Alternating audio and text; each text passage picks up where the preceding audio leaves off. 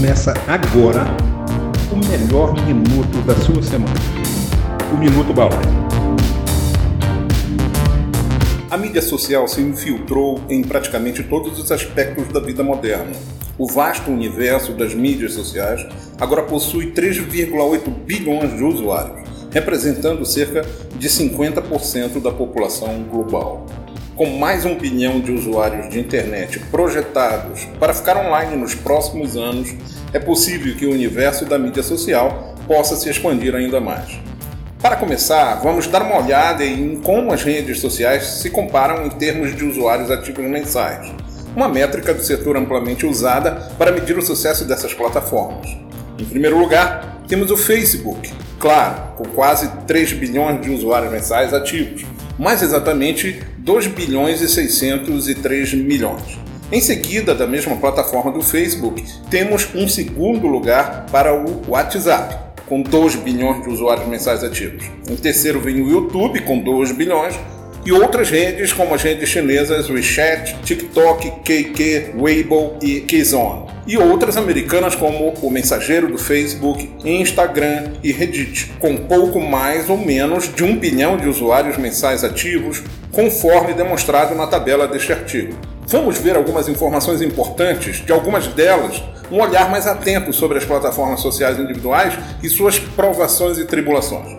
Facebook para dizer o mínimo, o Facebook está muito ocupado. Uma enxurrada de empresas está boicotando os anúncios do Facebook enquanto a plataforma luta para evitar a disseminação de desinformação. Ainda assim, o preço de suas ações continua avançando para novos máximos em relação às demais, enquanto a economia tradicional enfrenta previsões menos otimistas o Facebook ainda possui o maior grupo de usuários, avançando cada vez mais perto da marca dos 3 bilhões de usuários mensais ativos, um avanço desejado por qualquer empresa. Snapchat. O Snapchat e o fundador Ivan Spiegel tiveram um caminho acidentado desde seu IPO em 2017. O preço das ações atingiu seu ponto mais baixo, perto de 4 dólares em 2018 refletindo as preocupações dos investidores ligadas à introdução de Instagram Stories. Nos últimos tempos, as ações ultrapassaram a marca de 20 dólares, embora ainda haja falta de clareza de longo prazo em torno da monetização e da lucratividade. YouTube. O YouTube compete frontalmente com a televisão tradicional e os programas de streaming, concorrendo acirradamente e até tendo canais específicos já dentro desses nichos de mercado de vídeo. A plataforma arrecadou receitas de 15,1 bilhões em 2019, quase o dobro dos números de 2017. A empresa controladora Alphabet investiu no YouTube com novos lançamentos como o YouTube Music fundido com o que antes era o Google Music e YouTube Premium, uma plataforma baseada em assinatura que fornece música, conteúdo sem anúncio e YouTube Originals. Ao que parece, o futuro do YouTube será muito mais do que apenas vídeos. WeChat, a maior plataforma social da China, o WeChat floresceu, agora tendo incríveis 1,2 bilhão de usuários mensais ativos.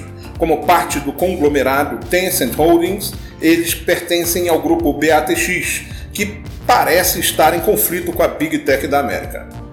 Reddit. Já faz algum tempo que há rumores de um IPO do Reddit em Wall Street. Embora tal evento ainda não tenha se materializado, o sucesso do Reddit certamente já se concretizou, com 430 milhões de usuários mensais ativos em relação a 330 milhões em 2018. A empresa continua a atrair um público maior. A noção de comunidade ganhou um significado diferente na era digital, e o Reddit representa essa transição com sua rede cada vez maior de usuários. Instagram. O Instagram tem sido vital para o sucesso do Facebook desde sua aquisição por um bilhão de dólares em 2012. A plataforma atrai um público mais jovem em comparação com o Facebook e tem demonstrado uma capacidade de permanecer versátil, especialmente implementando Instagram Stories em Reels. Twitter. Agendas lotadas não parecem perturbar Jack Dorsey, que não tem um, mas dois empregos de CEO no Twitter e na Square.